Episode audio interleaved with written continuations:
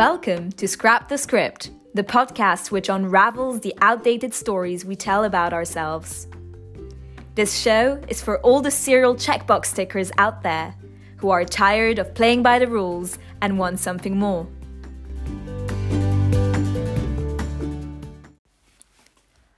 Hi, guys. Today I'll be sharing some thoughts about the past three weeks, and specifically, I'll be speaking about identity and the feeling of everything that you knew about yourself falling apart in this time. What's left of me? Identity in a generalized lockdown. Exactly three weeks ago, I was in Paris, presenting some behavioral science research to a new French client.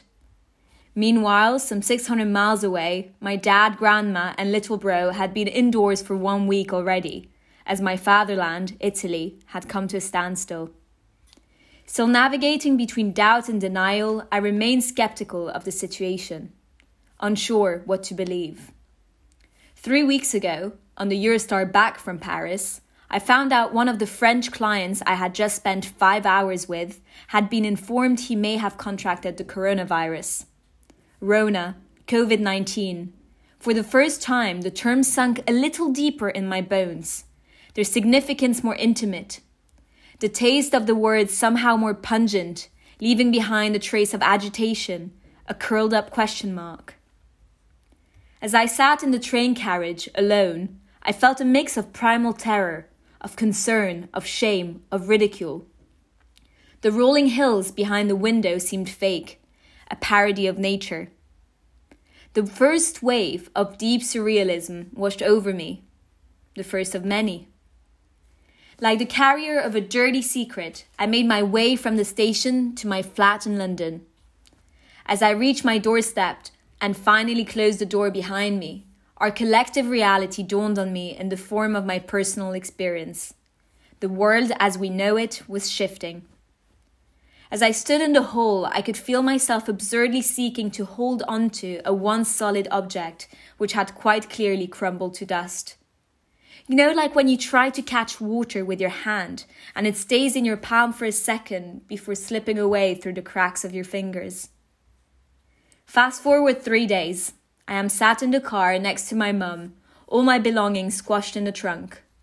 We are driving through France, which has just announced its first measures towards a full lockdown. My company has enforced working from home, and the London flat I was supposed to move into in April has fallen through. I'm on my way to Brussels, the city I grew up in, to seek refuge from the craze. The decision was made rapidly I called my dad post Paris trip to tell him about the risk of having been infected.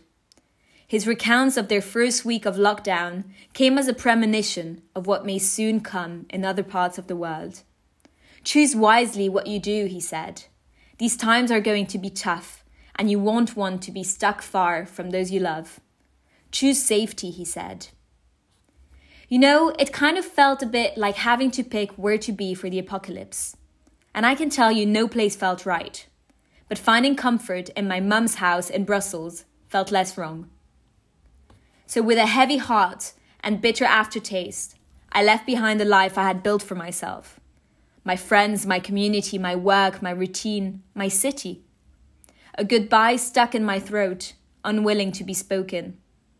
Years of experiencing, of depth, of learning, of becoming the woman I am today. None of it perfect, but bloody amazing because mine.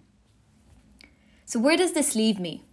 Here I am now, sitting in the house I was a teenager in, the house where I longed to leave to become my own person, the house where I dreamed to be someone somewhere, anywhere but here. Like I did in those days, I want to rebel. Why am I here? A slow rage is making me contemplate ripping the place apart, or maybe just smashing a pen on the floor. I want to blame my mum, blame anyone. You know when you feel like your anger may burn down your insides? And I can tell you, that little rebellious me would be proud of the life I lead today. Oh, yes. But the supposedly grown up me is struggling real hard. As the layers of what I have built as my persona come undone, I feel a dark well of unease. Consultant by day, coach by night, social butterfly, dancer, seeker, community builder, lover, Londoner. When the label's full, what the hell remains of me? I feel some deep sadness. I thought this would come and then leave for good, but it seems to be visiting me in waves. Something akin to nostalgia, like the grieving of a distant memory that once felt so real. I feel numb and scared, shapeless and irrelevant. What's left of me now? And I can glimpse in the distance that beyond the evaporating image of who I thought I was lays an uncharted territory, a vast field waiting to be explored, a new way of being. But the ground is still covered by a compulsion to prove my value, an obsessive need to be appreciated and desired a relentless fear not to be accepted as I am. Without the job titles, the activities, without the jokes, the edgy clothes, the friendly smile, without the usual warmth, the positivity, the so said value added. I'm witnessing a more exposed, rawer, freer version of myself that no longer wants to comply, and it's making me feel proper vulnerable. What if they don't like what they see? But wait a second, they? Who is they? And is it even about them? Time and again, I have seen people adapt. Friends, family, partners. They adapt. Am I questioning my faith in their love and commitment? And let's be honest, how much does anyone even think about me? About what I do, what I say, what I wear? There must be something more. What do you think? Maybe I don't believe in myself. Maybe I am the one who's scared not to like what I see. Maybe I am struggling to be okay with an unedited version of myself. Maybe I am choosing polished over empowered, appreciated over truly seen, compliant over free, bloody perfect over alive. And if that's it, can I practice the art of being unapologetically me without shame and fear? Can I uncover the shame and fear and actually accept their visit? Can I decide not to be ruled by guilt? Can I allow myself to just be without conditions or threats? Can I, for one goddamn day, recognize I don't need to tick any boxes to be worthy? Can I be me without the shiny facade? Can I bring some solace to the part of me that feels unlovable and unredeemable? Feed it with attention and care rather than just another accomplishment?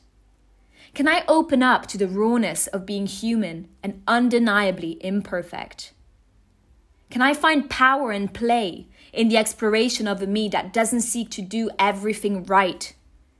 That doesn't play by the rules of what's acceptable or not?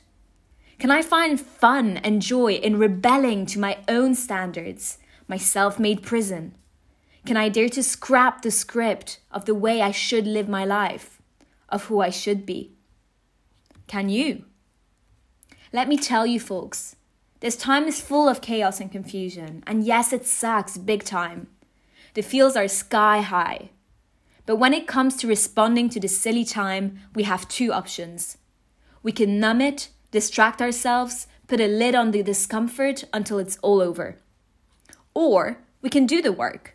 We can open up to the depth of the shit that's being stirred up and commit to staying with it to stop resisting and repressing it. To know that we are strong enough to hold the fear, the pain, the grief, the guilt, the overwhelm, all of it.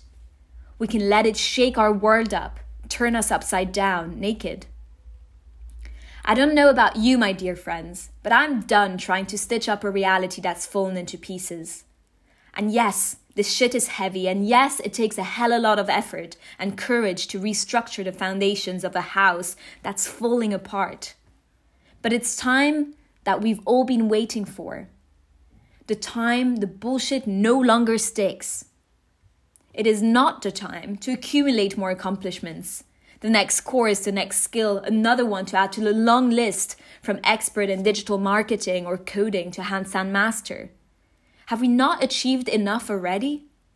Something deep inside me is telling me it's a time to unravel our story, to thoroughly examine the script we've been living by and throw out the rubbish that no longer serves us. It's time to fuck shit up, to go deep. It's time for a software update, for a reboot. It's time to let all the parts of you in, even the icky critic, the dishonorable savage, the annoying warrior, the sultry manipulator. All the parts. It's time for your actions to be an expression of your desires and values rather than a prerequisite to feel worthy. It's time to drop the musts and shoulds and embrace the fullness of the messy masterpiece you are. Can you hear the call? So feel the feelings, my friend. Challenge the resistance. Recognize your needs, your longings, and make room for them. The new chapter is waiting to be written. See you at the drawing board. I'm sending you love and energy, folks. Stay safe, stay open, stay real. Yours truly, Silba Staffler.